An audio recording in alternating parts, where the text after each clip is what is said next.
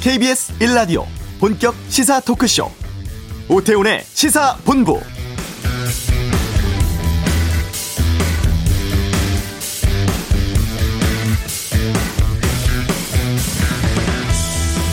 국회가 내일 본회의 일정 앞두고 있습니다. 여기서 처리해야 할 법안 심사를 위해서 오늘 국회 법사위에서 전체 회의가 열리는데요.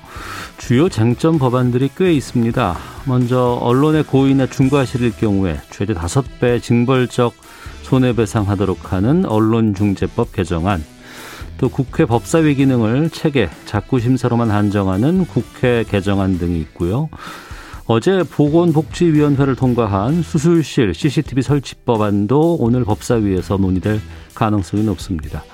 또 사립학교 교사의 채용 필기 시험을 교육청에 의무 위탁하게 하는 사립학교법 개정안도 심의를 앞두고 있는데요. 오늘 법사위 결과에 따라서 내일 본회의 처리될 주요 안건들의 범위 또 내용들이 결정이 되죠.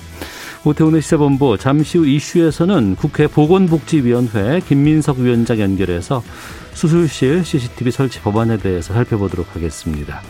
그리고 양변의 이열지열에서는 언론중재법 개정안의 주요 쟁점 사항 짚어보고요. 2부 정치와투 국민의힘과 비교섭단체 다섯 개 정당을 대상으로 한 권익위의 부동산 거래 조사 결과 또 아프간 난민 관련한 국회 입장 등 다양한 정치 이슈에 대해서 의견 듣겠습니다. 삼성자동차가 26년 만에 역사 속으로 사라진다고 하는데 차차차에서 알아보겠습니다. 시사본부 지금 시작합니다. 네, 앞서 말씀드렸습니다만 수술실에 CCTV 설치를 의무화하는 법안이 6년 7개월여 만에 국회 상임위 문턱을 넘었습니다. 아, 환자단체에서는 환영하고 또 의사협회에서는 강력하게 반발하고 있는 상황인데요. 이 법을 통과시킨 국회 보건복지위원회 김민석 위원장 연결해서 좀 말씀 나눠보도록 하겠습니다. 안녕하십니까? 네, 안녕하십니까? 예. 이 수술실 CCTV 설치 많은 일반 국민들은 설치를 해야 한다는 의견들이 상당히 좀 많았었는데 그동안 이게 국회에서 문턱을 번번이 넘지 못했었는데 이번에도 지난주까지만 해도 관련 논의가 중단됐다 이런 보도가 나왔었거든요. 근데 좀 갑작스럽게 진전이 됐습니다. 이 배경을 좀 말씀해 주시죠. 음, 사실은 갑작스러운 진전은 아니고요. 예. 그 작년 11월 이후에 저희 복지에서는 여야 합의로 통과시킨다는 방침을 세우고 네. 쭉 논의를 해서 사실은 어 여당 간사 야당 간사가 번갈아서 이제 법안 그 해당 법안 소위를 맞는 과정과 시기가 겹쳤었는데 네. 지속적으로 그 이견을 좁혀왔습니다. 그래서 쭉 해왔고 다만 이것이 이제 쟁점도 있고 민감한 반대도 있기 때문에 네. 대외적으로는 최대한도로 의원 각자의 의견이나 뭐 위원장의 의견이나 이런 것은 대외적으로 표시하지 말자라는 음. 전제 하에서 쭉 진행을 해와서 밖에서 볼 때는 어떻게 되고 이런 점도 있었을 수 있으나 실제로 위원회 내부에서는 쭉 이렇게 의견을 좁혀왔다 이렇게 보시면 되겠습니다. 그래서 지난달 말 정도까지 사실상의 내용은 거의 정리가 돼 있었고요. 예. 8월 중에는 이것을 절충이 되면 이걸 통과해야 되겠다라는 생각을 가지고 쭉 이렇게 진행을 해왔던 겁니다. 네. 쟁점 법안이고 환자 단체에서는 찬성하고 또 의사협회 쪽에서는 지금 반대 목소리를 내고 있는데 이번에 그 여야 합의로 이게 다 통과가 된 거잖아요. 네네. 어, 야당 쪽의 입장은 어떤 거였습니까? 이 문제는 사실은 뭐 여야 정파 정당의 문제는 아닌 측면이 있지 않습니까? 네. 많은 피해가 있었지만 그 중에서도 대표적으로 이번에 이제 수술실에서 아드님을 잃은 어, 어머님께서 계속해서 이 문제를 지치지 않고 제기해 주신 것이 큰 이제 저희들에게는 빚 이제 빚이 된 거죠. 빚도 되고 힘도 된 것이고 또 그런 걸 보면서 이제 국민 여러분들께서 쭉 이렇게 어 응원도 해주시고 압박도 해주셨기 때문에 네. 이것에 대해서는 통상적으로 이해하듯이 뭐 여야가 딱 입장이 갈린다 이렇게 보기는 어려웠고요. 음. 야당 의원들 간에도 큰 틀에서는 대부분 공감이 있었는데 네. 있었다고 볼 수 있고 다만 실제 실행하는 데 있어서는 이제 의료계의 걱정도 상당히 저희가 이해할 수 있는 대목들이 있고 네. 어 해서 이 문제는 꼭 여야가 갈렸다고 이렇게 보기는 좀 어려운 면이 있습니다. 그래서 CCTV를 설치하자 안에 할 거냐 밖 거냐의 큰 틀을 넘고서도 네. 근데 이게 혹시라도 어. 취지는 좋지만 이게 그냥 막 유출되거나 아니면은 어 환자 자체의 프라이버시가 어 침해되는 경우는 어떻게 막을 거냐 그다음에 당장 이거를 이제 코로나 19 상황에서 어 어려운데 이것들 병원에 실시한 시- 설치하는데 다 또 비용 부담을 줘야 되냐 뭐 이런 등등의 문제들을 다듬는데 시간이 걸렸던 거고요. 네. 아까 말씀드렸던 것처럼 여당은 이렇고 야당은 이랬다. 꼭 이렇게 나누긴 좀 어렵습니다. 음, 그렇군요. 그러면 이번에 통과된 내용은 어떤 것을 담고 있는지 좀 설명을 해 주신다면은요. 음, 큰 틀에서 보면 수술실 CCTV를 수술실 안에 설치하는 거죠. 네. 어, 그리고 그 설치해서 어, 이제 환자가 동의하는 전제하에서 녹화를 하게 되죠. 네. 소리는 담지 않습니다. 녹음은 하지 않죠. 음. 그리고 어 그것이 혹 막 이게 네트워크를 통해서 뭐 해킹이 되거나 유출되지 않도록 이거는 폐쇄회로 TV를 이제 이용하는 것으로 했고 네. 그럼 이것을 어떤 경우에 우리가 볼 수 있느냐 네, 네, 네. 하는 것에 대해서는 가령 수사기관이 요청하거나 아니면 의료 분쟁이 생겼을 때 정부 기관에서 요청하고 환자가 동의했을 경우에 이제 사용할 수 있게 한 거고요. 네. 그리고 CCTV를 설치하는 비용에 관해서는 정부나 지방자치체가 지원을 일부 할 수 있다 이렇게 문을 열어놨고요. 음.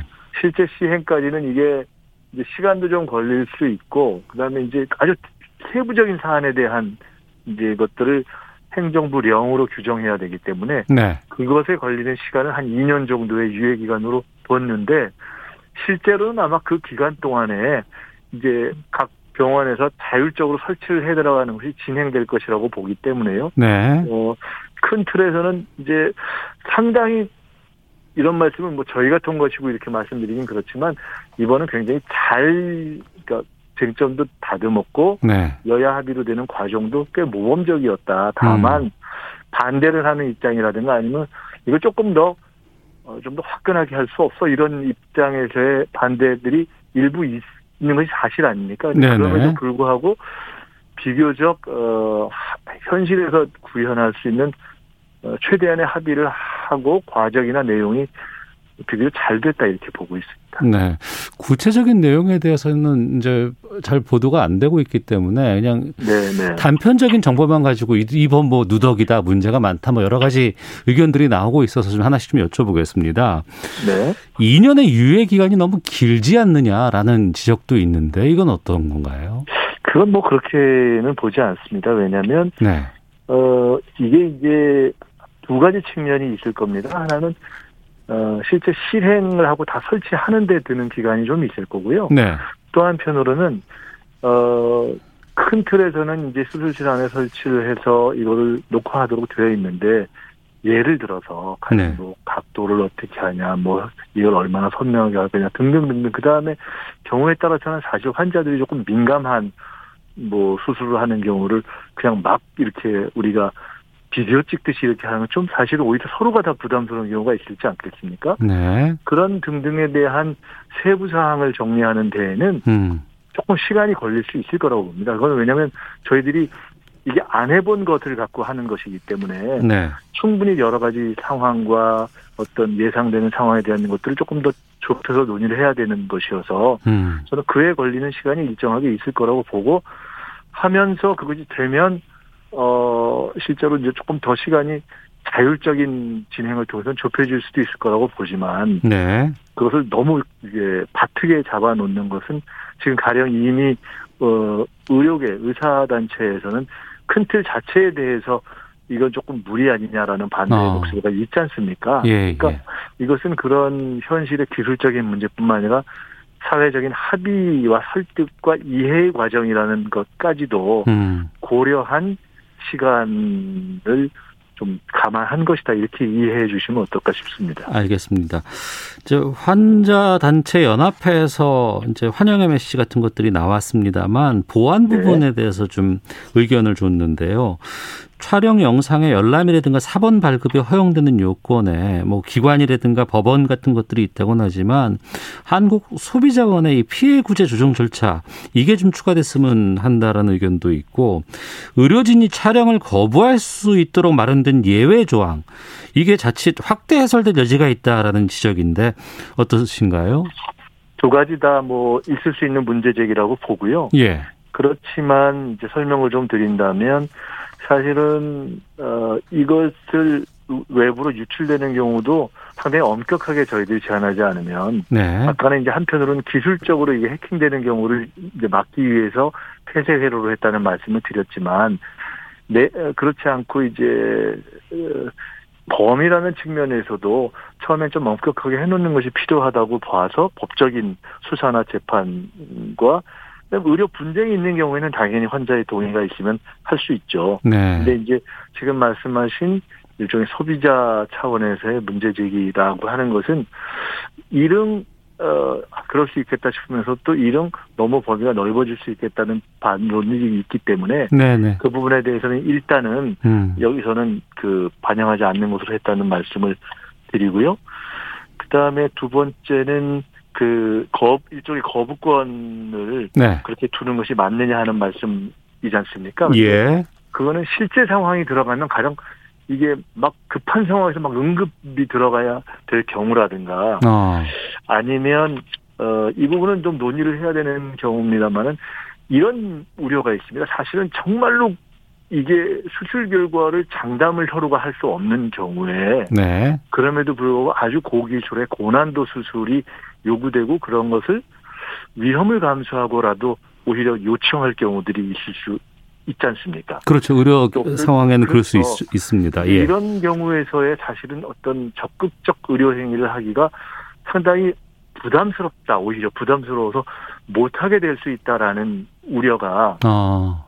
의료 쪽과 환자 쪽 양측에서 사실은 이게 논의를 해보니까 제기가 되더라고요. 네. 아 이런 경우는 참 어, 무자르 듯이 정리하기가 좀 어려웠습니다. 사실은. 음. 그래서 그런 부분을 감안해서 어, 이런 부분은 조금 더 어, 저희가 시간을 가지고 사실은 법에다 하면 좋지만 법으로서는 이제는 너무 오래 끌기가 어려서 정리를 해야 되고 네. 그래서 그런 부분은 이제 구체적으로 영으로 그러니까 그 부처의 영으로 가서 논의를 해도 좋겠다 싶어서 넘겨놓은 측면이 있으니까요. 음. 지금 제기하신 문제들은 큰 틀에서는 감안하고 말씀을 들으면서 저희가 정리했다는 말씀을 드리고 그러나 제기되는 문제점들은 조금 더 세부적인 것들은 세부 논의로 갈 수 있게 이렇게 넘겨놨다고 이해해 주시면 좋을 것 같습니다. 알겠습니다.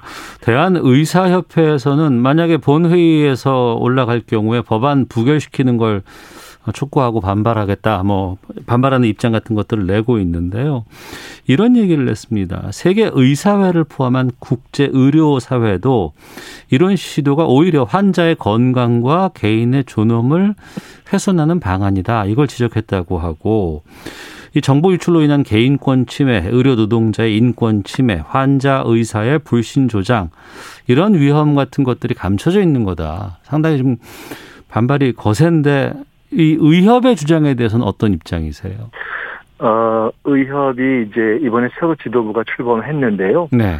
그 굉장히 여러 가지 현재 코로나19 상황에 대한 대처라든가 또는 여러 가지 법이라든가 제도 현안들에 대해서 어, 이- 음, 조금 이렇게 어, 포용적이고 또 성숙한 모습을 보여주시고 계시기 때문에 네. 저희가 굉장히 그 의견을 존중합니다. 존중하고 있고 더불어 코로나19 상황에서 같이 협력을 해야 하고요. 네. 그런데 지금 이제 제기하신 말씀, 주신 말씀들은 그 이전에 어, 이 CCTV, 수술 CCTV법을 처음에 반대하던 입장을 쭉 견지해 오던 선상에서 네. 그 연결된 것이라고 보고요.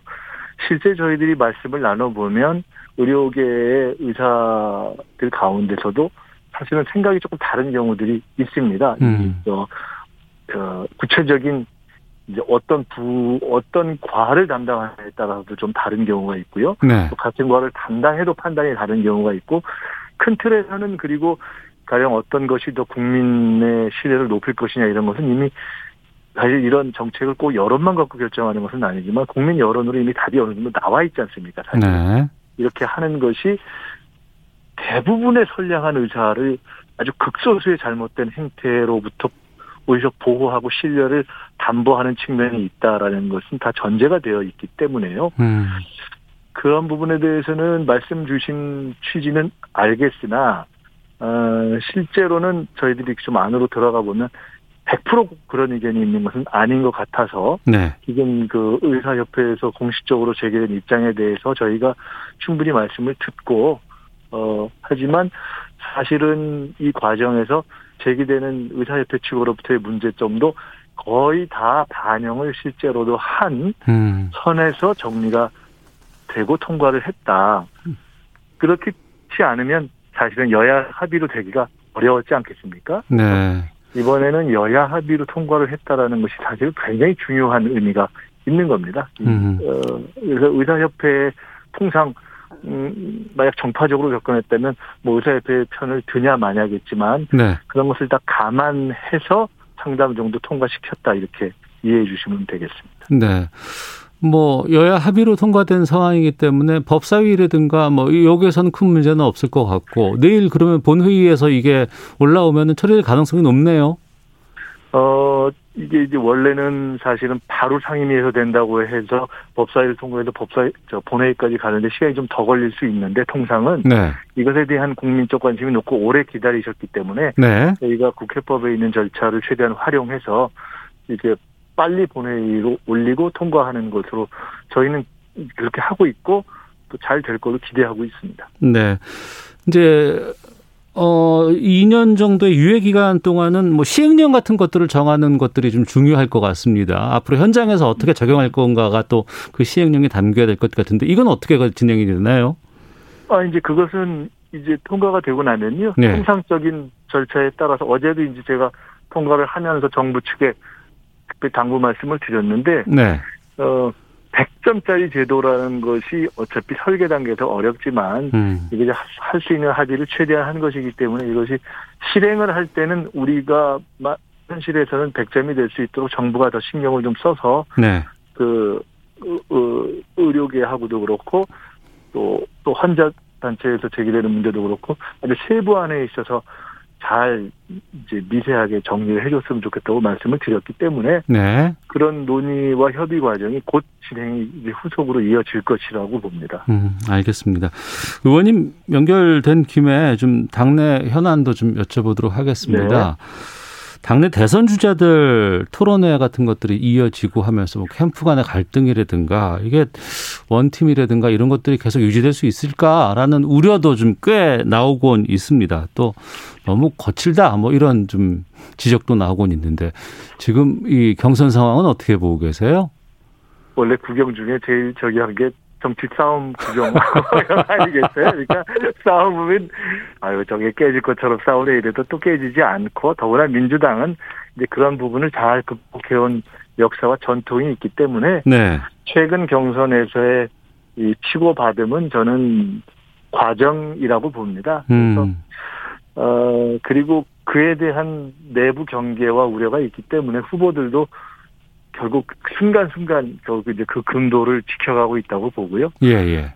저는 결론은 어 승부가 결정이 되면 민주당은 100% 하나가 될 것이라고 확신합니다. 음.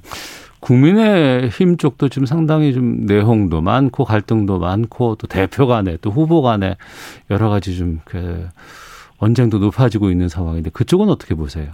우리 이준석 대표님 저도 전에 TV 나 방송 이런 데 또 라디오 방송 같은 토론도 같이 해보고 상당히 이렇게 애정을 갖고 있는 분인데 야 요새 참 힘드시겠다 이런 생각이 들어요. 보고 있으면 아유 아슬아슬하기도 하고 본인 개성도 있고 예. 이게 쉽그 당에 지금 여기가 참 쉽지 않다. 근데 저희가 볼 때 뭐 나배당 얘기를 하는 건 좀 그렇습니다만은 어 저희보다 좀 더 복잡한 것 같은데요. 어.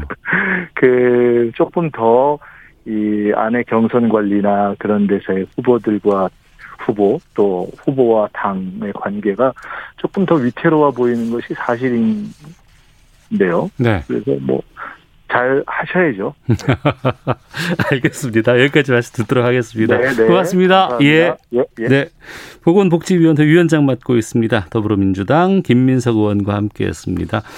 어우, 찬성 의견이 꽤 많습니다. 06118720님, CCTV 설치 의무화 찬성한다는 것도 주셨고요. 8026님은 버스 기사분들도 처음에는 반발했었지만 지금은 이 CCTV 서로에게 유리하게 됐다고 봅니다. 0133님은 법안만 통과하면 CCTV 다는데 시간 걸릴 게 있나요? 라는 또 질문도 좀 주셨는데 앞서 여기에 대해서는 말씀해 주셨으니까요. 이걸로 가름하도록 하겠습니다. 이 시각 교통 상황 살펴보고 돌아오죠. 교통정보센터 연결합니다. 오수미 리포터입니다. 네, 이 시각 교통 정보입니다. 남부권 지역으로 비가 더 많이 내리고 있는데요. 빗길 속에 사고 없도록 감속과 주의 운전에 더욱더 신경을 써주셔야겠습니다.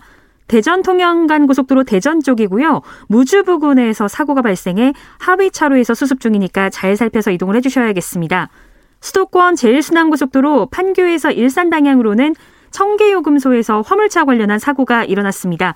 4, 5차로를 차단하고 수습을 하면서 여파로 정체고요. 더 가서는 소래터널에서 송내까지 5km 구간에서 교통량이 많습니다. 반대편으로도 계양에서 송내까지 7km 밀리고요. 제2경인고속도로는 문학에서 남동 사이 양방향 다 정체입니다. 영동고속도로 강릉 쪽 서창에서 월곶까지만 밀리고 있고요. 경부고속도로 서울 쪽은 달래내에서 반포까지만 천천히 지나가고 있습니다. 지금까지 KBS 교통정보센터였습니다.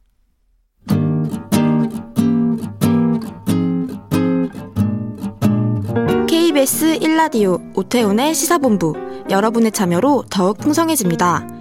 방송에 참여하고 싶으신 분은 문자 9730번으로 의견 보내주세요. 짧은 문자는 50원, 긴 문자는 100원의 정보 이용료가 붙습니다. 애플리케이션 콩과 마이케이는 무료고요. 시사본부는 팟캐스트와 콩, KBS 홈페이지를 통해 언제나 다시 들으실 수 있습니다. 많은 참여 부탁드려요. 네, 잠시 안내 말씀드리겠습니다. 12시 40분부로 경북 영천시 칠곡군 지역에 호우경보 내려졌습니다. 농촌 지역에서 농작물이나 시설물 피해 발생하지 않도록 대비해 주시고요. 침수 위험 있는 지역에는 접근하지 마시고 주변에 있는 분들에게도 좀 알려주시길 바랍니다. 사회를 뜨겁게 달군 이슈를 다뤄보는 양변의 이열지열 시간입니다. 양지열 변호사 나오셨습니다. 어서 오세요. 네, 안녕하세요. 지금 오늘 법사위에서 언론중재법 개정안 네. 이거 지금 심의가 되고 내일 네. 본회의 처리 예정입니다. 네. 언론계, 시민단체, 지금 정치권, 특히 음. 정치권에서 지금 이게 강경 대치가 지금 들어가 있는 상황인데 네. 좀 정리부터 찬반 입장을 좀 정리해 주세요. 저도 뭐 들어오기 전에 이제 제작진으로부터 얘기를 들었는데 이전에 뭐 정치권 분들도 얘기를 했었고 뭐 기자분들도 나와서 얘기를 하셨는데 전반적으로 이제 반대하는 입장이 좀 강했다라고 얘기를 하고 있고요. 네. 또 들었고요. 그렇게 들었고요. 뭐 정치권에서도 말씀하신 것처럼 강경 대치를 하고 있다라고 하는데 저는 사실 이렇게 그렇게까지 크게 반대할 만한 정도의 상황인가 약간 의문이 있어요. 기본적으로 이제 찬성하는 입장이라는 그런 말씀을 드리는 건데 말씀들을 나누실 때 어떤 큰 전제 조건이 좀 빠져 있는 것 같다라는 생각이 듭니다. 그러니까 빠져 있는 게 뭐죠? 당연한 얘기인데 네. 언론중재법은 민사만 다루고 있습니다. 네. 그러니까 민사를 다룬다는 얘기는 뭐냐면 피해를 입었다라고 주장하는 쪽이 원고가 돼서 손해를 배상하라라고 하고요. 음. 그다음에 언론사가 이제 피고가 되겠죠. 피고가 돼서 그거를 물어야 될지 말아야 될지를 반대하는 입장에 서게 된다는 거고 네. 판단은 중간에 법원이 하는 겁니다. 네. 그러니까 이거를 이제 크게 뭐 일부 언론에서는 언론 재갈법이라는 그런 표현까지 써서 예, 예. 뭐 언론들을 힘들게 만들 것이다 이렇게 얘기를 하시는데 그게 보통 이제 일반적으로 전제가 되려면 과거에 뭐 음. 권위주의 시절에 뭐 검찰이라든가 뭐 그때 국정원 이런 걸 동원해서 좀 핍박을 했던 그런 기억들을 떠올리게 만들잖아요. 네, 네. 근데 이 제가 민사 소송이라고 말씀을 드린 이유는 뭐냐면 정부가 개입할 여지가 없어요. 아 민사기 때문에 네, 그렇지 않습니까? 아. 당사자들끼리 다투는 겁니다. 네. 그러니까 이걸 문제를 제기하는 쪽도 그냥 일반 시민인 것이고 그게 아니다라고 다투는 쪽도 언론사인데 그 싸움에서 어 언론사보다는 시민 쪽에 조금 더 유리하게 만들 수는 있다. 하지만 국가가 정부 기관이 일방적으로 언론사에 개입할 여지를 주는 건 하나도 안 들어 있거든요. 네. 좀더 자세한 말씀을 나누겠지만 음. 그래서 이렇게까지 크게 다퉈야 될 일인가 싶은 게 저의 입장입니다, 사실은. 네. 과거에 과거 정부에서 PD 수첩이 네. 관련된 뭐 피디를 음. 뭐 수사기관에서 구속을 시키고 뭐 이랬었지 체포하거나 뭐 이런 예. 경우가 있었잖아요. 예, 예. 근데 이 이거는 민사하기 때문에 예. 그럴 개입의 여지가 없다. 아예 형벌 조항이 없어요. 어. 그러니까 뭐 옛날처럼 검찰이 그렇게 나서지도 않겠지만 검찰을 동원한다든가 경찰을 동원한다든가 이런 일이 원천적으로 아예 전제가 안 된다는 것부터 먼저 좀 말씀을 드려야 될 것 같습니다. 알겠습니다. 네. 어, 언론 단체라든가 특히 이제 그 언론 이제 사에서 네. 민주당 쪽에다가 이거 그냥 가면 안 된다. 네. 문제가 많다. 그러니 음. 좀 바꿔야 된다는 취지로 계속 얘기를 음. 냈고 그래서 민주당 쪽에서는 일정 정도의 수정안을 내놨다고는 네. 하는데 네. 애초에 원안은 뭐였고 지금 네. 바뀌어 있는 수정안은 어떤 거예요? 대표적으로 징벌적 배상이라는 게 논란이 되고 있습니다. 그러니까 원래 손해배상액의 한 다섯 배까지도 배상을 할 수 있다라는 거고요. 특히 원안에서 문제가 됐던 부분들은 이걸 이제 언론사 매출액에 비춰봐서 그냥 액수를 뭐 일방적으로 정하는 게 아니라 법원이 정하는 게 아니라 언론사 매출의 뭐 천분의 일 이런 식으로 기준을 좀 잡아줬던 겁니다. 네. 그러다 보니까 아니 그 대형 언론사일수록 액수가 커질 수밖에 없잖아요. 그렇겠네. 기준이 그렇게 네. 그러면 뭐 회사의 어떤 경영상이 실제 어려움도 초래할 수 있는 거 아니냐라는 반론이 있었던 거죠. 그리고 우리가 일부는 뭐 증권거래 같은 곳에서 받아들이고 있지만 실질적으로 징벌적 배상이라는 게 원천적으로 들어와 있는 국가는 아니다 보니까 아니 이게 왜 당사자들끼리 다툼이 이렇게 벌금처럼 많은 액수를 매기느냐 이게 언론적으로 문제가 됐던 부분인데 네. 수정 안에서는 그 부분을 뺐어요. 그러니까 음. 다섯 배는 남겨뒀지만 그냥 뭐 매출 기준이나 이런 기준을 제시를 하지 않고 뭐 사회적 언론사 규모라든가 사회적 영향력 같은 것들을 법원이 알아서 판단을 하라라는 네. 정도로 이 법안을 수정을 한 건데요. 이것도 이제 추가적으로 말씀드릴 게 민사소송이다 보니까 예를 들어서 그렇습니다. 지금 상황에서 법원이 어느 정도의 기준이 지금은 이제 쌓여 있거든요. 뭐 언론 중재위원회에서도 많은 기준들이 쌓여 있고 평균적으로 한 500만 원 정도로 나오고 있는데 60% 정도는 500만 원 훨씬 못 미칩니다. 평균이 그렇다 보니까. 네.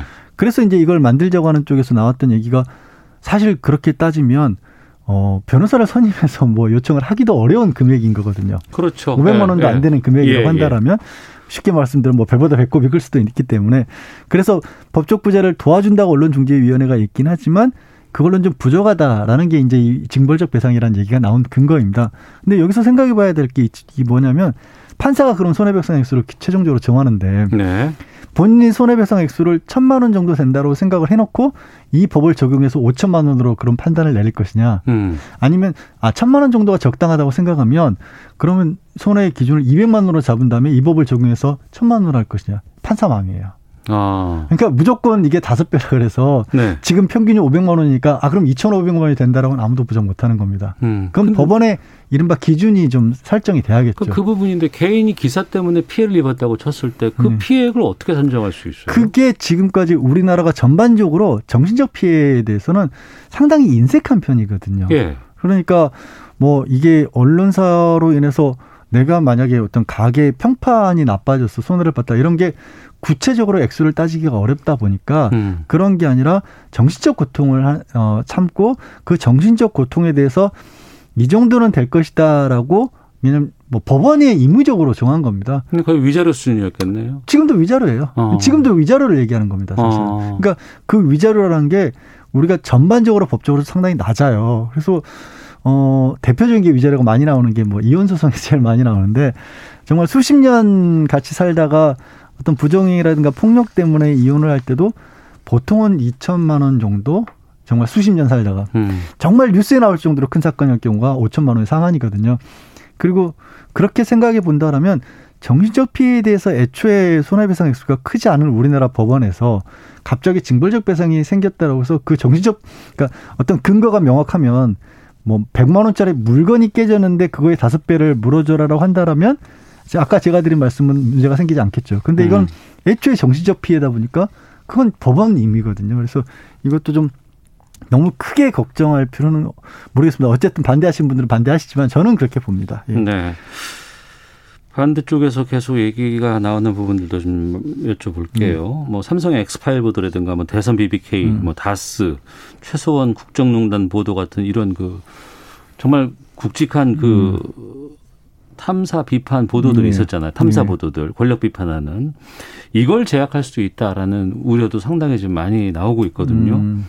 이건 어떻습니까? 그 사실 여기 보면 이제 그 손해 근거로 내야 되는 게 뭐 고의라든가 중과실로 보복적이라든가 허위 사실 같은 것들을 기재하도록 하고 있습니다. 그런데 그래서 누군가는 그렇게 얘기를 하세요. 또 일부 비판하는 분에서는 아니 뭐 기사 쓰다가 숫자 한두 개만 틀려도 그럼 허위라고 될 텐데. 네, 네.